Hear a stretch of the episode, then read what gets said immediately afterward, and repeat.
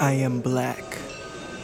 I am a black male. Might as well call me Tobias because apparently my name does not matter. I have a white man bias. I am still a slave. I am still willing to have a white man buy me.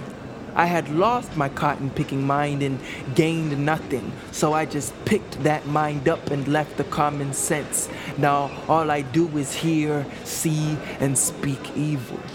I am mad. I am mad we are still runaway slaves and not slaves set free. I am mad that we are killing each other. I am mad that we are still calling each other out of our God given names.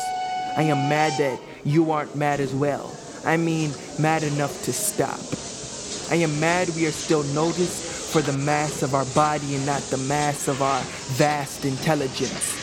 I am mad that we are more noticed in the NBA, but not for having an MBA. I am mad. No, I'm furious, pissed off, heated, angry.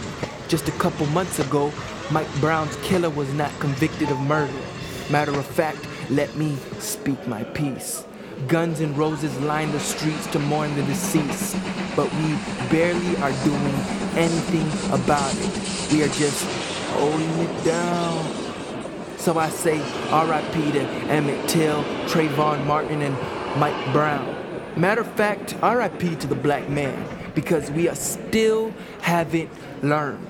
Until we make a change, Obama will be the last. Until we become the leaders of today, our tomorrow will be a thing of the past. Until we educate ourselves and stop leaving the books on the shelves, we will be slaves to society and we will continue to be black-mailed.